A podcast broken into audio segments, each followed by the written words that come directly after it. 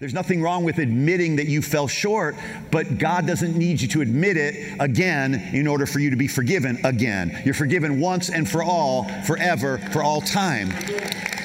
I know that's hard for me. I know I get a lot of I get a lot of Instagram comments and Facebook comments. This is wrong. How dare you? You're a heretic. You're going to hell. You better preach repentance. You better get right with God, preacher. You better. And, and I'm like, it's so funny that the people, you're always going to get people that put more trust in their own righteousness than the righteousness that comes from God. Paul said, Paul said, if anybody, Paul said in, in Philippians chapter three, if anybody could claim he's righteous in his own works, I, I can't. I was a Pharisee. I was circumcised on the eighth day of the tribe of Benjamin. I'm a Jew of the Jews. I'm a Hebrew of the Hebrews. I'm a Pharisee of the Pharisees, he said in, in Philippians chapter three. He said, but I count all of that to be rubbish in replace of the righteousness that comes from God on the basis of faith. Philippians three, eight through ten. It's so simple, this Christianity. We made it so hard. Christians have made it so, preachers have made it so hard. Like, you gotta, you gotta go through the eye of a needle. You gotta just, you know, go through the eye of a needle to enter into the kingdom of God. Jesus was talking about people that put their trust in Uh, in, in their riches rather than trusting in Jesus, trusting in God. Nobody can get into heaven by trusting in themselves. You can only get into heaven by trusting in Jesus. Religion tells us, get it together, clean up your act. Get it, you know, get the sin out of your life. You better get it holy before you take communion. You better, you know, repent before you go to church. You better get your act together before you start serving God. And yet God used prostitutes and harlots and people that have been married f- five times and uh, and people were living together. And I'm not, and I'm not saying that any of those things, God's not condoning any of those things, but he's not condemning those things. He cultivates inside of a person a proper view of himself so that you will be willing and be able to approach him and know that he loves you and he forgives you and he's not holding anything against you, and therefore you're never afraid to go to God. You're never afraid to be bold and ask him for something. You're never afraid to talk to him. You're never afraid to pray. And so now prayer becomes an overflow of knowing what God is really like. You see, so I can stand up here and tell you, well, here's how a Christian should live. A Christian should pray every day. A Christian should read their Bible. A Christian should give. A Christian should obey. A Christian should be holy. A Christian. But see, that is not what God, that's not how to truly walk with God. The way to walk with God is to be able to approach him without guilt, to be able to approach him knowing that you're forgiven, to be able to go to God knowing that he loves you, to be able to know that he's not going to reject you. He said, if anyone comes to me, I will in no way cast you out.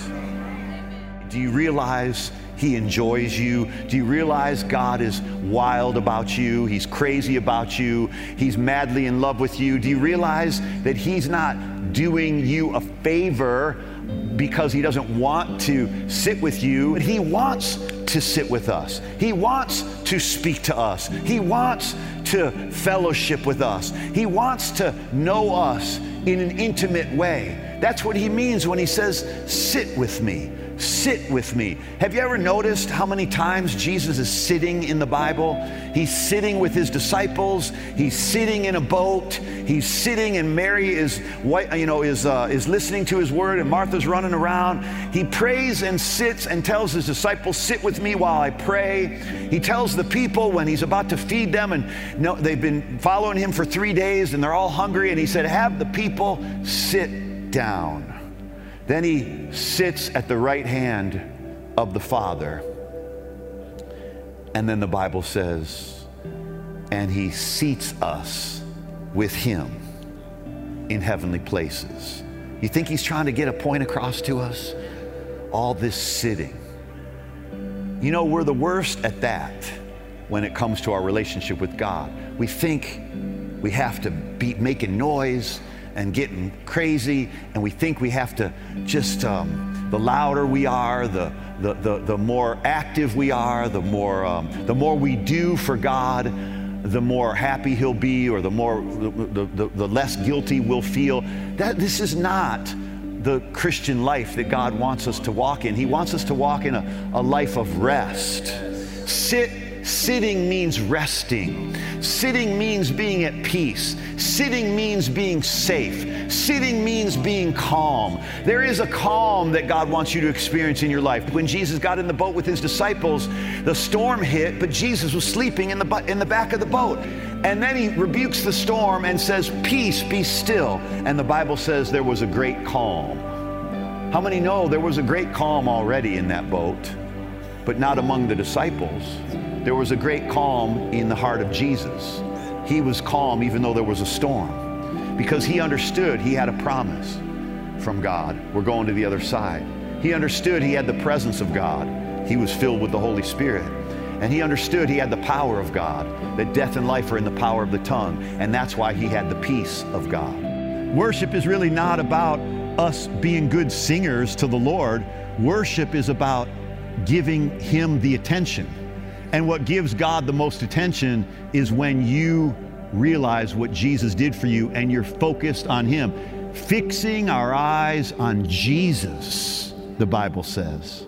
Fixing our eyes on Jesus, the author and the finisher of our faith. What I'm doing is I'm fixing my eyes on what he did for me. I'm fixing my eyes on the price he paid. I'm fixing my eyes on the grace he brought. I'm fixing my eyes on the love he showed. I'm fixing my eyes on the value he's given me. And that is what liberates the human soul. You know, none of us um, are really qualified because of our holiness. But we're qualified because of God's hand and God's approval on our lives. And that's what we need to put our confidence in. So I stand here today, and I've been a Christian from, uh, I don't know, what it, whatever it's been now, uh, thirty-seven years, thirty-seven or thirty-eight years that I've actually been saved, and God has not failed me once. Wow. Now, I've failed him multiple times, but he just keeps willing to, he just keeps keeps on being willing to back me up, to support me. You too. How many of us could testify to the fact that we haven't always been faithful to God, but he has been faithful to us. And he has remained faithful because, you know, there's one reason why God remains faithful to us. There's one reason why God is faithful. And you know what it is? It's because he's faithful. There's one reason why God is good to us. You know what it is? Because he's good. God is not good to us because we're good. God is not faithful to us because we're faithful. God is faithful to us because he's faithful, and he's good to us because he's good. As simple as that is, as simple as that sounds, that's how you got to boil down life. Life is simple. The Bible says, don't let anyone deceive you away from the simplicity of the gospel of Jesus Christ. The simplicity of the gospel. So listen, when it comes down to so many preachers that have different opinions about Christianity and the Bible, can I just say this to you? When it comes down to that, like, if you really want to have a measuring stick, obviously the Bible is the measuring stick of who's accurate and who's not, but assuming that a person who disagrees with me is preaching out of the Bible and I'm preaching out of the Bible, where do we, how do we know what's accurate? How do we know? Because how many know that there are people that could preach something out of this Bible that it really is completely different than what you're going to hear me preach out of this Bible, but it's going to be from the same Bible.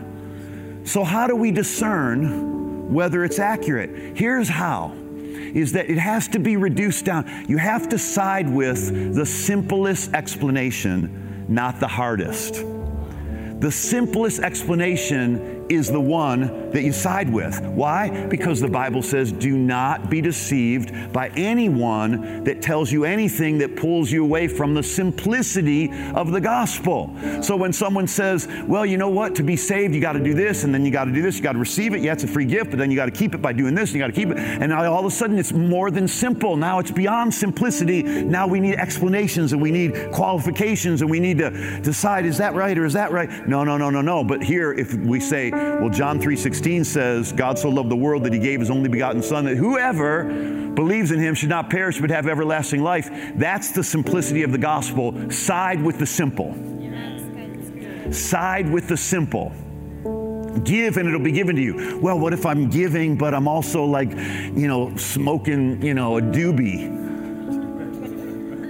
Does my giving st- does my giving stop working? No, your giving doesn't stop working. I, I know a word out of nineteen eighty-three, whatever you call it now, whatever you guys call it. What do you guys call it? What what do you call it when you're smoking it? What I call it when I'm smoking it is no. I'm just kidding. It's been a long time. It's been a long time. Um, but um, God, like. Two two things can be true at the same time. Like, God will open up the windows of heaven for me because I put him first. I give him honor. I give him my, my tithes and my offerings. He can open the windows of heaven for me, and still I could put things in my body that are not healthy for me, and that could hurt me. He's still opening the windows of heaven. That doesn't my what I'm doing in some other area of my life does not disqualify me from what God said he would do in this area of my life. So you don't have to like cross all the T's and dot all the I's. You have to just trust God. The simplest explanation is always the more biblical explanation. The simplest explanation is always the most biblical explanation, because he said it's the simplicity of the gospel, the simplicity of the gospel, the simplicity of the gospel. The kingdom of God belongs to a child. Humble yourself like a child. It's simplicity. It's not simplistic in the sense that it's not dumb, it's it's not it's it's it's not um, be, belittling or beneath us, but it's it's simple, it's easy to understand, and it's easy to do. Jesus said, "Take my yoke upon you, for my yoke is easy and my burden is light." Guess what? I'm siding with that.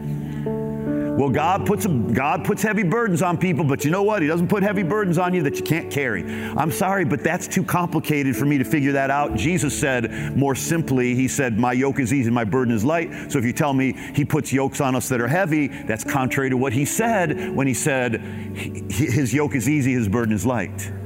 You see how simple it is? Always reduce any argument down and any explanation down to the simplest form, the simplest view, version of it. And that's almost always the biblical version. Almost always. That's the way to look at it. Amen? Hope that makes sense. I do want to remind you of this verse in Luke chapter nine, verse twenty-three. Jesus said, if any man will come after me, let him deny himself. Now, we again, we've read that so often as this sense of self-denial, but he's not saying, it's not about, okay, I got to deny desires, I got to deny this, and I got to deny that. I believe that overcoming selfishness is the byproduct or the overflow of the next part of the verse. He says, let him deny himself and take up his cross daily. Take up his what? His cross daily. Now, folks, Jesus on the cross said it is finished. So is there a cross in your life that you have to carry in order for you to finish the work of God? Or did Jesus finish it? So the cross we carry, we got to get this out of our mind that that we're all supposed to carry this burden, and we all, we all have a cross to bear. And you're like, how you doing, brother? I'm all right. I'm just bearing my cross for Jesus. Why do you sound like a goat? I don't know. It just, uh, I just, I don't know. I'm just burdened. I'm just burdened with the Lord. I'm just burdened with my cross. I gotta, this sickness is my cross. My wife is my cross. My husband is my cross to bear. You know, I gotta bear this cross. Oh, what I'm going through right now. It's an old rugged cross. You know, Christians live like that. Whenever they're going through a trial, his trial is my cross. Then why did Jesus say it is finished? If he meant for us to carry something that he already carried. He said we're to take up our cross daily, not from a sense of stop doing this, and stop doing that, you better live this way, and you better live that way. We want to take up our cross daily and say, today, the cross is as real to me in this area of my life as two thousand years ago when Jesus died on it. Today, when the sickness tries to come against me, I take up the cross and I declare Jesus' blood was shed on that cross so that with his stripes I'm healed. Today, when temptation comes against me, I take up the cross and I say, Jesus paid the price for this temptation, so sin doesn't have power over me anymore, because sin was destroyed. Sin's power was defeated on the cross, and therefore I take up the cross and I declare with Jesus that it is finished.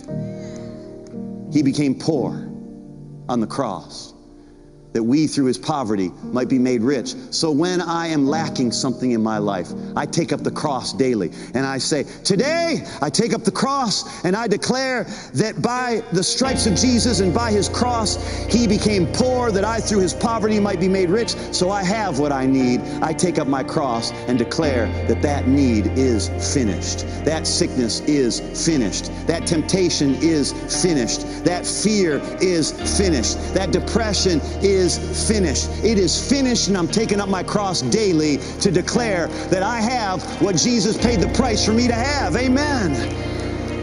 And too many Christians, I'm telling you folks, they're, they're, they're denying, in their attempt to deny themselves, they're denying what Jesus did because they're trying to do it again. Look, you don't have to sacrifice to be forgiven. You don't have to shed your blood. You don't have to strive and struggle. This life was not meant to be a burden to bear. This life was meant to be a celebration. Jesus bore the burden. We're to celebrate. We're to rejoice. Oh, how God wants you to have a happy life. Oh, how God wants you to have a rejoicing life where you are, where you are the happiest people on earth. God wants us to be the envy of the world. He wants the world to envy us and to be jealous of how joyful we really are. And who wouldn't be joyful if they knew it was finished? If they knew the curse was broken? What does that mean? What is a curse? A curse is the empowerment to fail. A curse, the word literally means to be small, to be insignificant, to be inferior. The word curse means to be hemmed in from every direction. You try to make You try to make progress here and you're hemmed in there. You try to make progress here and you're hemmed in there. You try to make progress here and you're hemmed in there. Have you ever felt sometimes like you just can't seem to break through? You just can't seem to, to reach that next place in the Lord, or that next uh, blessing, or that next uh, financial empowerment, or that next healing in your body, or, or, or just knowing that you're, that you're making progress in God. And when you look at your life five years ago, and you think, well, I'm not much further along today than I was then. Well, that's a curse. God didn't intend for you to live like that. He intended for you to go to glo- from glory to glory, uh, from faith to faith, from victory to victory, to grow each and every day, week, month, year. You are meant to soar. You're meant to mount up with wings as eagles and run and not grow weary and walk and not faint. You're meant to be big, to be large, to be great. You're not created by God to be a grasshopper looking at the giants in life. You're created by God to be the giant, looking down on the mountain, looking down on the devil, looking down on sickness, looking down on fear, looking down on your problem, looking down on whatever tragedy or circumstances in your life. God created you to be the head and not the tail, to be above only and not underneath. Goodness and mercy will follow you all the days of your life. That's God's nature, to do you good all the days of your life. But you're, but if you believe that, well, sometimes God's mad at me, so he's going to hold out on me, then you'll, you'll, you'll cling to that philosophy and that theology, because there will always be something wrong in your life. There will always be some sin that you've done in your mind, in your actions, in your words. There will always be something that disqualifies you from the blessing of God, but nothing you do will disqualify qualify you from the blessing of God when you look at life through the lens of Jesus Christ and his finished work on the cross. And that will not only bring your freedom in your mind, in your heart, in your soul, but it will launch you into a life of obedience that is out of an overflow of gratitude for the fact that Jesus holds nothing against you, will never hold anything against you. He will not change his opinion of you. He will not change his will about you. He will not change his purpose for your life. He will not change the good and the mercy that he wants to chase you down with all the days of your life. You get a hold of this and your life will never be, you'll never live in depression the rest of your life. You'll never live, I'm not saying you'll never have moments, but what I'm saying is your view of God's nature will always grab you in those tough moments and bring you back to faith. And let me tell you something, faith is easy when you know God's nature. You know what his nature is? He's good. You know what his nature is? He's a promise maker and a promise keeper. And you know what that means? That means I don't have to do anything to get God to keep his promise. He's going to keep his promise because he said he would. Hey everybody, thanks so much for joining us today on the podcast. This was a really special episode. I know it really impacted me. I hope it did you as well. Hey, I want to encourage you to stay connected. We got twenty more days of the Fast From Wrong Thinking, so keep coming back. Make sure you're subscribed to the podcast so you don't miss these episodes. And if you haven't started getting the emails yet, head over to fast from wrong thinking dot com and sign up so you can get those daily devotionals coming into your inbox every single morning. It's been powerful so far, but we're not done yet. We'll talk to you tomorrow.